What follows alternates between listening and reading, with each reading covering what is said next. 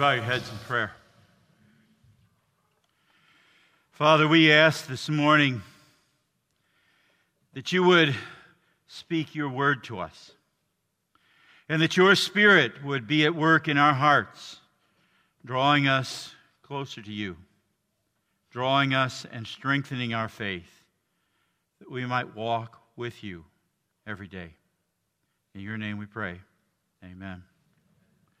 When uh, Linda and I were in Germany, all of our kids came to visit at one point or another, but um, Ben and Anna, our oldest, the ones that are in New York, um, they came and they brought their kids, and at one point they uh, they left us with the grandkids for a couple of days, and, and that was a good thing.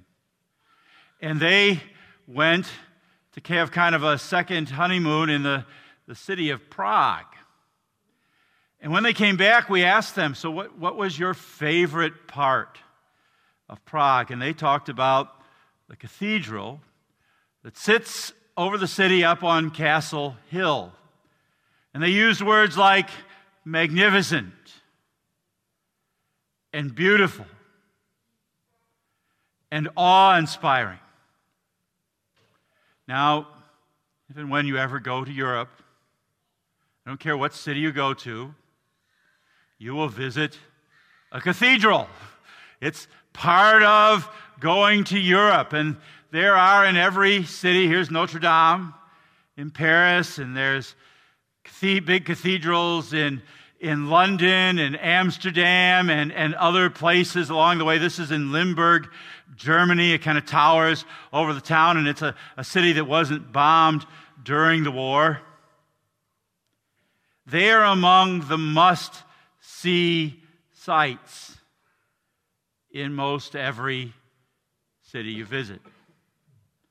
Whenever we would go with somebody to Luther's town, the town of Wittenberg, we'd take them to see the city church where Luther preached most of his sermons, something like 5,000 of them and or we take them to the, the castle church. Now that tower wasn't there in luther's day but that's the church where he where he nailed the 95 theses to the door. And if you go in it's beautiful inside. Right under the pulpit is where luther is buried. And then we would take usually go from there down to Leipzig and we'd, we'd show them the famous Thomas Kirche, where, where Johann Sebastian Bach was the, was the music director and where he played organ. And when they came to Frank, when they came to Frankfurt, we got back to Frankfurt, we'd always take him down to the dome, the, the main cathedral down in the center of the city. It's what you do. You go to see churches in Europe. This morning, I want to talk to you about a beautiful cathedral right here at this crossroads town we call Sugar Land. And it's not like those cathedrals. Oh, it has a nice building, but it doesn't look like those cathedrals in Europe. In fact, um, some people would say it maybe confuses them because every week the people who work at this church have people stop in trying to check out books or buy stamps because they think they've arrived at the post office. The cathedral is not the building. The cathedral is the people who meet in that building, and it would exist whether the building was here or not. In fact, every person who is a member of this cathedral, a part of this cathedral, is unique. Each one has their own unique story of, of God and His grace in their lives. Of course, the pictures give it away. I'm talking about you. I'm talking about fishers and the people of fishers. The words for our text today, they apply to you in verses 16 and 17. Do you not know that you are God's temple? And that God's Spirit dwells in you. If anyone destroys God's temple, God will destroy him. For God's temple is holy, and you are that temple. Now, the question is why has God taken us and put us here? Why has He placed us at this crossroads? Well, there I think one of the things we want to do is I want, to, I want you to think about those cathedrals, the pictures I just showed you. You know, in a lot of German towns, not in Frankfurt anymore, but in a lot of German towns, they are by law the tallest building in the city. When you, when you pull up to, to Wittenberg, whether it's by car or by train, you can see the churches.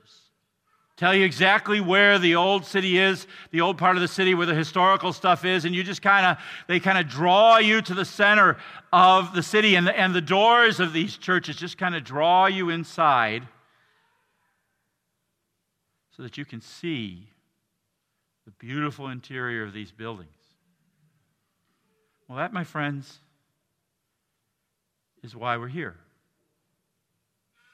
That's your role and mine. To buy our witness to draw people through the door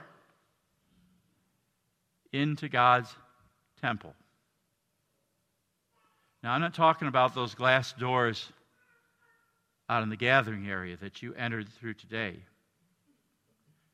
The doors I'm talking about, the door I'm talking about is a person. He is the one who said in the 10th chapter of John, I am the door. Everyone who enters through me will be saved. And he will go in and out and find pasture. Jesus is the door. And our role by our witness is to be God's living invitation to meet Him, to believe in Him, to enter into God's household and by His working to become those in whom God dwells by His Spirit. Now, folks, in this temple, God gives people things that they can't find out there. In this temple, God provides for people a sure foundation for life. life now, and life forever. People are looking for something to build their lives on. And boy, I tell you, people choose all sorts of things, don't they? Some, some try to build their lives on trying to stay young and look young forever. How is that working? Right? No matter how you try, you get old. Right? Some people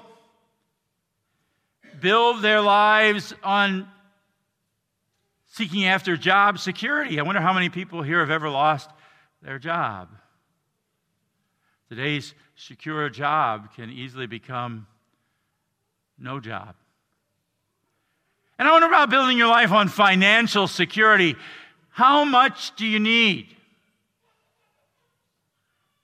Isn't it amazing? that when it comes to financial security, enough is always more.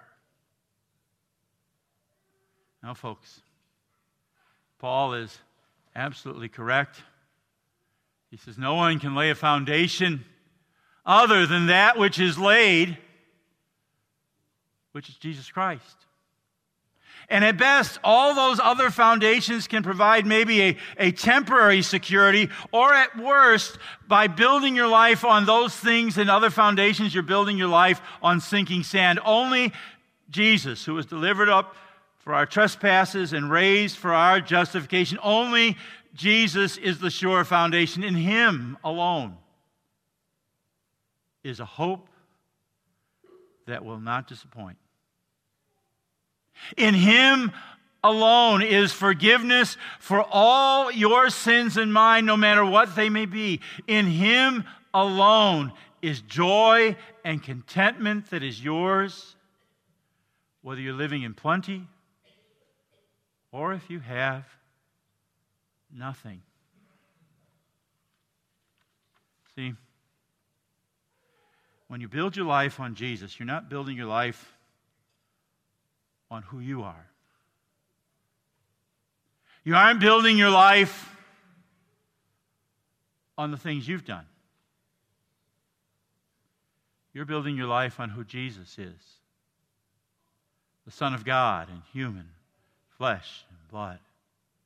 You're building your life on what He did, on the life that He lived in your place, on the, the death that He died to pay for your sins, on His victory over the grave that gives you life. In this temple, God provides a sure foundation. And in this temple, God welcomes people just the way they are mess and all. Anybody ever here been in a construction site? It's a mess, right? When things are under construction. I, I, was, I was thinking about this and thinking about cathedrals. I thought about a cathedral in Spain that has been under construction since the 1800s. And they're still not finished. It's a mess. Well, folks, that's Fishers. This place is under construction. It's not finished. I love the scriptures here. According to the grace of God given to me like a skilled master builder, I am I laid a foundation and someone else is building upon it. I want you to think about the people that God brings to this church. We are all, what do we all have in common? Yeah, sin. We're all sinners. And while we may be upset about someone else's mess, the truth is we all have a mess in our lives. But you know what else is true about all of us? God loves us. Christ died for us. God forgives us. Isn't that wonderful? I mean, think about that. God builds his church out of broken people, not perfect people, not whole people, out of broken people. I love these words from King David spoken from his heart. Eh, the sacrifices of God are a broken spirit. Broken and a contrite heart, O God, you will not despise. God welcomes us just the way we are. Yet in this temple, He does not leave us the same as He finds us. Do y'all know where that is? It's behind Chuy's at the corner of 90A and Highway 6. And if I had taken a picture along Highway 6, when, I, when we moved here, it was just kind of an open field. And since we moved here, there have been all sorts of things being built there. And I often drive by and I wonder, what's this going to look like five years from now? It's not going to look like it did before. And, and this building, this has been under construction behind Chuy's, it seems like forever. I've been wondering, what's it going to be when it's done? I think, I think it's going to be a hotel. I don't know. Well, folks, I wonder that about Fishers too. What is this place? What are you and I going to look like what, when God is done? Now, the thing I would tell you is that there are all sorts, in those places, there are all sorts of different workers working on that those buildings. And folks, there are all sorts of different people that God is using here. He uses Pastor Bauer, he uses me, he uses the wonderful staff that you have in this congregation, he uses the people who teach Sunday school and Bible class and confirmation. He uses the Stephen ministers and the leaders and the lay ministers and the deaconesses. And guess what? He uses you. Each and every one of you. you because by God's grace, you are the someone else that Paul says is building on the foundation. And you know what that means? That means that we need to take Paul's admonition carefully. Let each one take care how he builds on it. You know, a couple years ago, I came across an article written by a millennial. You all know what a millennial is, those are our children, right? At least our children, right? And he was writing to the church at large, asking them to build with care, asking us to build with care in his life and in the life of his generation. And I, I want to share with you what he said. He said, How do you do that? By listening carefully to people and taking people seriously. By preaching, he said, and teaching God's word faithfully from the pulpit, from the Sunday school classroom, and moms and dads and grandmas and grandpas also at home. By giving young people, and I would say not just young people, all people, a chance to talk about difficult topics even the ones people are uncomfortable talking about, and to ask hard questions because people don't have a lot of places where they can talk about those things and not feel condemned and ask hard questions. And if there ought to be a place where people can do that, it ought to be the church. It ought to be here so that we can seek God's answers together in His Word. He said, Build carefully. Do more than talk about serving. Actually, get out in your community and serve, and care, and love. Build by living your faith. That's what God is working on in you and me. And that's what he seeks to do through you and me. If you want an answer to why Fishers is here at this crossroads, that's why. God is building his cathedral here, his temple, his family. And he's using not perfect stones, but broken, cracked stones. He's using you. He's using me. And he gives us, just like we said two weeks ago, a simple message to share the message of Christ crucified for us. Because he wants others who, anyone who crosses through this place, to look at us and say, well, if God can love them, he can love me too. You see, St. Paul here in 1 Corinthians is writing about you, fishers. God's temple is holy. And you are that temple. Amen. Amen. May the peace of God, passes all understanding, keep your hearts and minds in Christ Jesus unto life.